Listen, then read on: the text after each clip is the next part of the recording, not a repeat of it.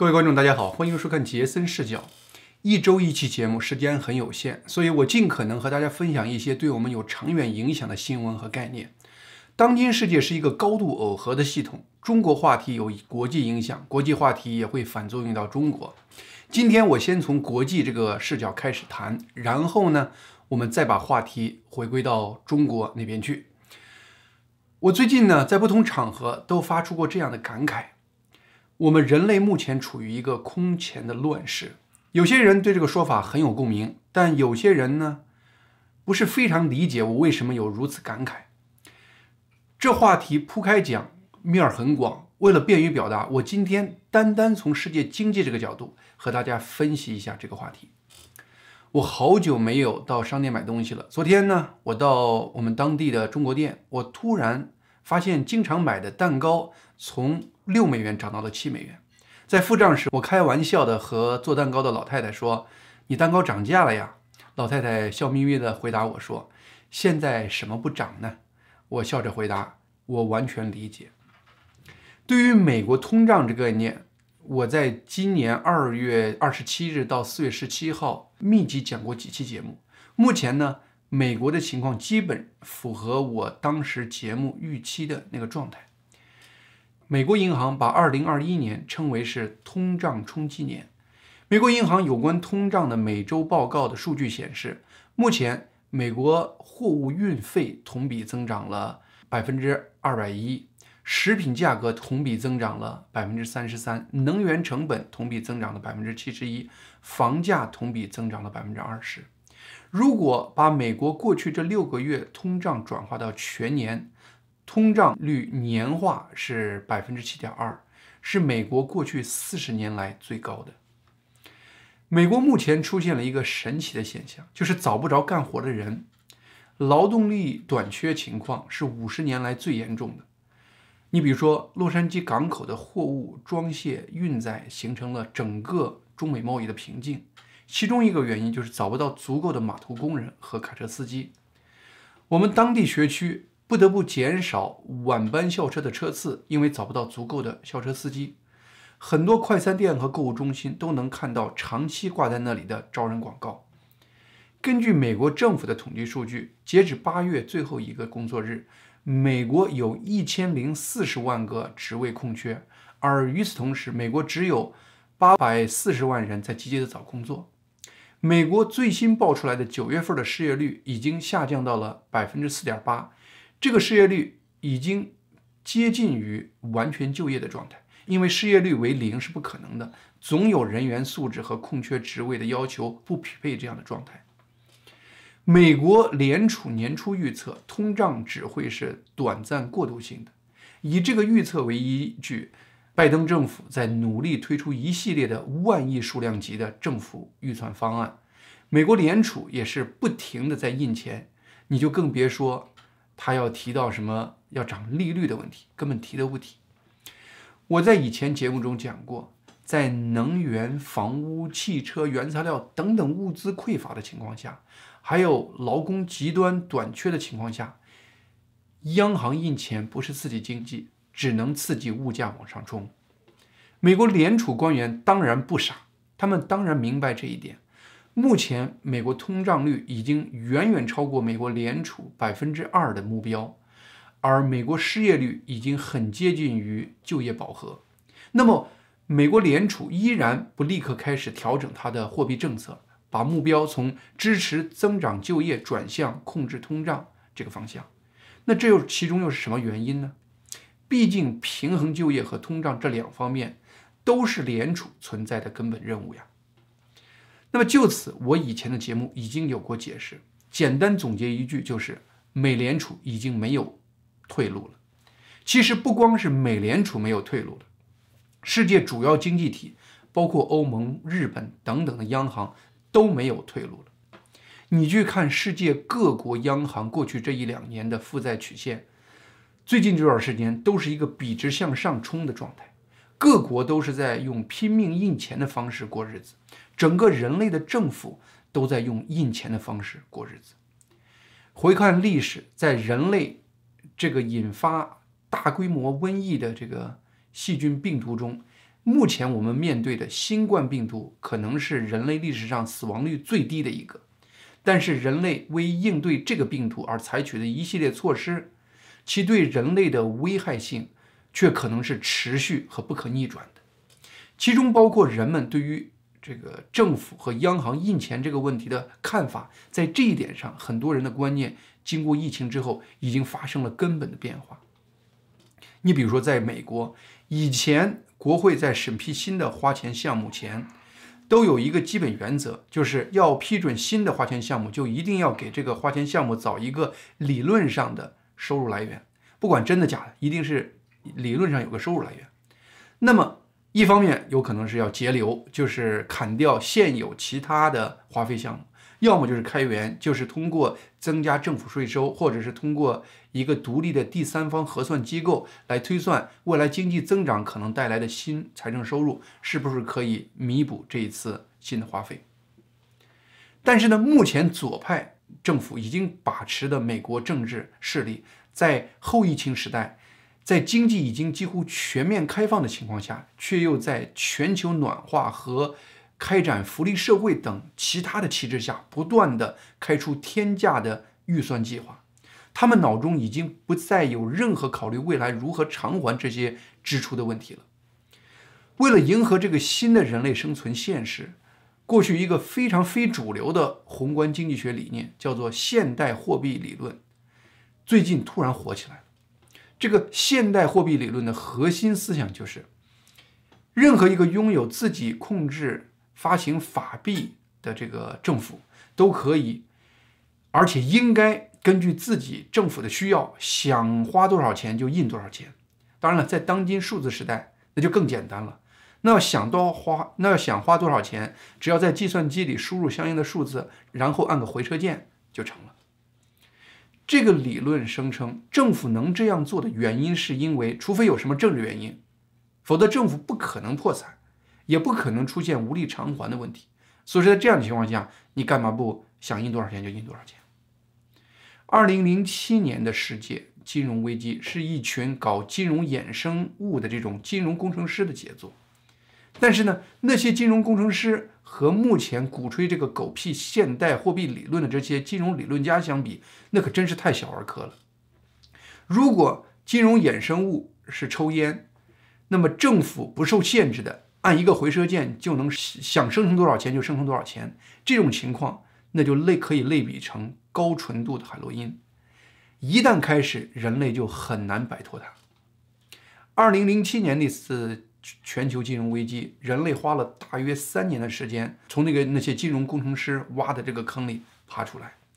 过程虽然很多人或国家经济损失很大，但是人类毕竟没有出现大的战争或其他灾难性的重新构建。目前人类掉进的这个无限发行法定货币的这个坑，人类能不能在不经历世界级的灾难性的重构而爬出来？我对这一点是持很大的怀疑态度的。当然了，鼓吹现代货币理论的人最近火起来，是因为人类目前的状态的结果，而不是这个状态的原因。因为呢，某种学说或理论能够在人类流行，恰恰是因为它迎合了某些人的思想和需要。那么，这个现代货币理论的出现也是在这种情况下发生的。新冠疫情对于人类的冲击还不只是这个深远地改变了人类的货币概念和政策，它还从根本上冲击着人类高度耦合的这种全球供应链这个概念。其对于我们每个人在近期和长期的生活的影响，目前还正在发生和蔓延中。川普时代的中美贸易战，美国用增加针对中国商品进口税的办法来抑制美国对于中国商品的需求，从而希望把制造业从中国倒逼出去。但是，二零二零年三月以后，世界各地都开始因为疫情而进入关闭的状态。在这种情况下，中国反倒快速再次成为世界制造业中心。面对人的硬需求，进口关税这样子的软性调控政策就完全失效了。结果是什么呢？美国对于中国的贸易逆差屡创新高，甚至有些进入疯狂的状态。是什么原因让今年前三个季度美中贸易逆差没有进入完全失控的状态？几乎唯一的制约因素，居然是中美之间有限的海运能力，以及随之引发的中美运费的疯狂上涨。从二零二零年九月就开始出现海运货柜短缺的问题。按照往年的数据，一个四十英尺的集装箱从中国运到美国的海运价格一般是一千美元到两千美元，但是截止二零二一年八月，中国到美国的集装箱运价居然创纪录的突破了两万美元一个集装箱，涨幅达十倍。这一轮是谁都没有预料到的神操作，来抑制中美之间的这种贸易。那么，在去年疫情初期，很多政府都是在模仿中共防御措施，就是让人待在家里。那么其结果是什么呢？很多能源领域，比如说石油、天然气、煤炭等等，都因为人类的需求暴减而不得不大量停产甚至关闭。随后，各国疫情管控措施虽然逐渐开始放开，但是各国实际干活的人还是很少。在产能依然很低的情况下，各国政府却开始大量印钱让大家消费。那么其结果就是，从二零二零年后期，各种物质都开始出现短缺，包括芯片、能源、各种矿石、原材料等等，自然这些东西的价格也都开始飞涨。这是第二轮神操作，而这轮神操作反过来又开始冲击中国。中国制造业需要进口大量的能源和原材料，能源和原材料的价格暴涨，给中国带来一波严重的冲击。在这轮冲击中，最明显的就是中国动力煤短缺和其价格暴涨这样的一个状态。结果是直接造成中国所有面向出口的制造业大省都出现了严重的电荒问题。中国政府开始大规模针对制造业企业开始拉闸限电。中国因为拉闸限电而造成的减产，反过来又作用于全世界的产业链，给整个世界的供应链再次形成全面冲击。例如有报道说，因中共政府拉闸限电，镁这种被广泛使用的金属原料在中国开始大量减产，结果是直接影响德国金属和汽车行业的生产，甚至引发整个欧洲的恐慌，因为欧洲的镁储量。只够用到十一月底。当然了，能源短缺问题不光发生在中国，它在全世界范围都出现了，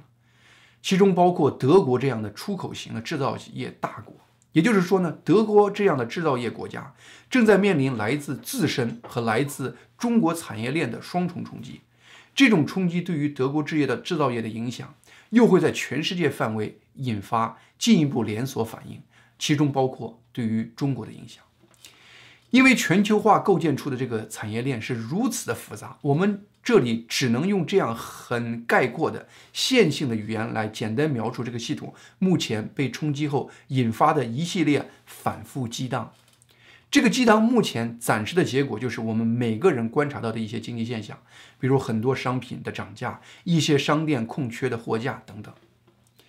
越复杂的系统越容易出现系统性崩溃，全球。产业链中的一些链条是断不得的，例如全球的食品产业链，那个链条如果出问题，那可能是会死人的。但是呢，目前很多迹象显示，这正是一个让人担心的问题。例如，天然气的短缺和涨价，正在引发化肥的短缺和涨价，结果是大类范围的食品的减产和涨价。这里我只是从货币政策。和全球产业链这两个方面极为简单的和大家讨论了一下目前世界的一些混乱表现。其实还有很多其他的方面，因为时间关系，我们无法再展开讲。面对人类的新状态，以前我们对于国际政治、经济、金融等领域的很多认知，其实已经不再适用了。我前面提到，在当今这个板荡的世界中，国际贸易和物流很多方面都是被硬需求在左右。在这样的情况下，进口关税这样的软政策其实已经没有太大的效果了。最近，拜登政府的美国贸易代表戴奇又在谈什么美国对中共的关税啦，或者新的贸易政策措施啦等等。我对这些议题根本不感兴趣。其中原因就是我上面讲的，目前人的政策在当今这个天象下已经不再起实质作用了。川普时代最重要的话题在现在已经不再重要，因为人类的整个天象已经发生了变化。反过来开个玩笑，如果真如现代版货币理论所说，如果美国联储按一个回车键就能无限生成美元，那么用美元这样的无成本的东西能够从中国买来实实在在的商品，那么美国从中国进口的东西越多，中国其实越亏，美国其实越赚。表面看这是一个开玩笑的说法，但是细细想起来，如果世界很多国家都在用干一锤子买卖这样的姿态做事，说我们目前处于一个乱世，难道有什么夸张的吗？有人可能会说，中国政府没有像世界其他政府那样在疫情阶段印钱，然后给老百姓发钱。听你这一讲，好像中国政府还做对了。而且呢，现在好像中国的通胀也不高。十月十四日，中共公布的九月份的消费者物价指数，就是 CPI，和去年同期相比只增加了百分之零点九，还低于预期。看来中国真的是世界一枝独秀呀！我告诉你，中国的事情绝不能这么表面看。我们先拿消费者物价指数那个数据来讲，我着实被这个数据给惊住了。你要知道，四月十四日，中共同时公布了九月份中国生产者价格指数，就是 PPI，和去年同期相比，增加了有记录以来最高的数量，达百分之十点七。如果把生产价格指数 PPI 看作是衡量生产的原材料成本，把消费者物价指数 CPI 看成是产品的卖价。在原材料成本历史性暴涨的情况下，产品的卖价几乎不变，两者之间大约是十个百分点的剪刀差，也就是生产厂家在主动消化所有生产成本的暴涨。这只有在一种情况下发生这样的事情，那就是中国的消费市场极度疲软，极度疲软，疲软到了让生产厂家不敢涨一点点价。目前，中国的能源和原材料还在暴涨。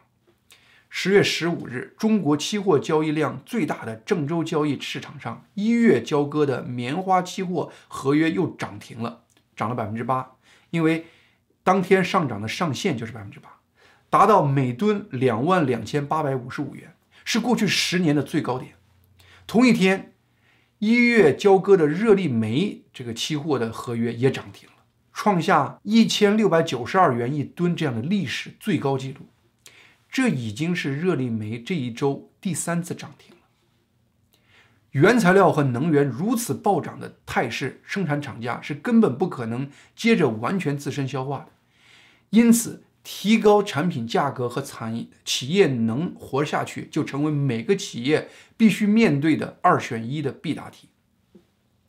而且呢，前一段时间在煤力发电厂和中共博弈后，明显中共已经开始向煤力发电厂低头了。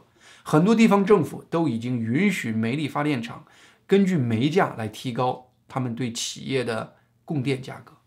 而电价的上涨会影响所有的制造业的成本。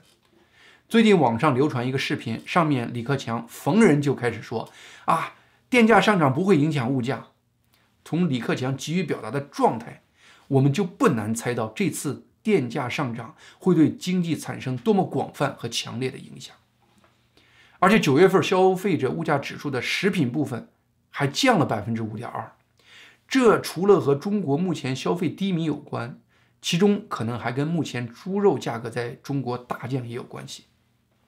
这同样不是个好兆头。很多养猪的人在网上抱怨说，目前这个猪价让他们赔惨了。如果猪肉价停留在让养猪人赔钱的位置上，那么未来中国猪肉价格一定又会暴涨。中国反复出现这样子的暴跌暴涨的现象，是中共管理国家水平的一个明确体现。至于说中共政府没有印钱给老百姓发这个问题，情况是这样的：中共是没有给老百姓发钱，但是中共印钱的水平是当仁不让的全世界第一。国际清算银行的数据显示，中国的债务总和在过去十五年增加了十三倍，就是。百分之一千三百，现在已经超过了中国 GDP 的三倍。而这些债务中有超过四分之一的是借给了那些已经基本上处于死翘翘状态的投资机构或企业，是不可能被偿还的。这还是在恒大事件爆出来之前的数据。目前恒大账内账外欠了三万亿的债务，还只是中国房地产整个债务的一角。靠印钱发行债务刺激经济发展，中共是全世界的师傅。中国从二零零九年就开始坚定地走在这条道路上。二零零二年，中国入世贸，以此为契机，中国出现了数年的以出口带动的高速发展期。但是到了二零零八年到零九年，中共的发展开始出现困难。面对发展停滞，中共选择的不是深化改革，而是从此开始走上一条以债务刺激发展的道路。房地产成为中共这个发展模式的一个重要引擎。现在中共骂恒大这样的房地产企业无序疯狂扩张，但是中共可能忘了，中国百分之二十九的 GDP 是房地产贡献的，而且土地出卖的收入是众多地方政府能够维持到今天的一个重要原因。中国目前未售出的房产至少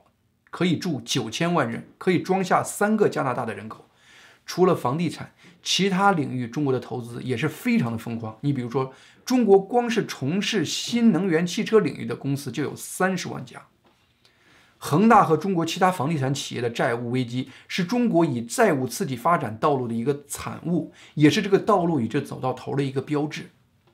目前中共政策选择转向全面加强中共对于社会的控制，这可以从两方面理解：一方面，面对众多而纷繁的各种危机，这是中共的一种条件反射。你就比如说。你用塑料袋装了好多瓶水，因为水瓶太重，塑料袋的一些地方开始被水瓶震破了。开始你可以用手堵住一两个漏洞，但是如果漏洞太多了，你唯一能做的就是把整个塑料袋紧紧抱在怀里。这就是目前中共加强控制的一个原因。那么另一方面，也可能来自习近平的空前信心。二零二零年，习近平看到在控制新冠疫情方面，表面上中国好像比世界众多的民主国家都成功。这给习近平带来一个极大的鼓舞，东升西降的信心从此树立起来。他感觉在对中国的经济和社会做一些大手术的这个窗口期已经来临了。于是从二零二零年十一月开始，以针对马云的一系列行动为序幕，中共拉开了过去近一年的一连串的大行动。十月十三号、十四号，习近平在中央人大会议上的讲话，非常清晰地展现出他目前信心爆棚的这种状态。他的这个讲话彻底重新定义了民主的基本概念，用一种轻蔑的态度阐述了西方民主是虚无的民主，表示中共统治下的民主才是真正的全过程的人民民主。我看完他整个讲话后，被惊得不知如何是好，不知如何解释。我只能在这里和大家分享几句他的原话。习近平点名，他这次讲话是奔着和西方制度竞争而来的。他说：“当今世界正经历百年未有之大变局，制度竞争是综合国力竞争的重要方面，制度优势是一个国家赢得战略主动的重要优势。”习近平一直都要他的战狼要展现中共的制度优势，但是历史上我对他的制度优势的理解是，是指中共对于中国人为所欲为的这种强制管制，在中国的建设和疫情控制方面能展现出一些表面上高效的这种状态，这是我理解他的所谓的制度优势。但是习近平在这个讲话中，直接是针对自由世界制度的核心理念，也就是对于民主这个概念，开始挑战西方的制度。但是呢，习近平就中国民主制度的种种表述和现实是那么的背道而驰，是那么的匪夷所思，让我完全无法理解他这么说的心态和目的是什么。思来想去，一个合理的解释可能是中共给中国灌的那些有关民主的荒谬概念，习近平是不是自己也真的信了？因为一个完全不相信这些说法的人，能够说出这么多这样的话而不笑场的可能性几乎是零。如果真是这样，那么中国人的未来可就太悲催了。十四亿人的领袖，他对世界的认知是如此和现实背道而驰。同时，中国舆论和媒体未来大方向就一个，就是负责给中国人营造一个割裂历史和现实真相的，完全符合这个领导人理念的那个认知世界。按照这样发展下去，中国未来会做出什么样违背常理的行动抉择？想一想都令人担心。所以我不得不再次感叹一下：我们真的处在一个乱世。好，今天节目就到这里，谢谢您的收看。我每期节目制作都花费非常大的心思和精力，希望您能订阅我这个频道，杰森视角。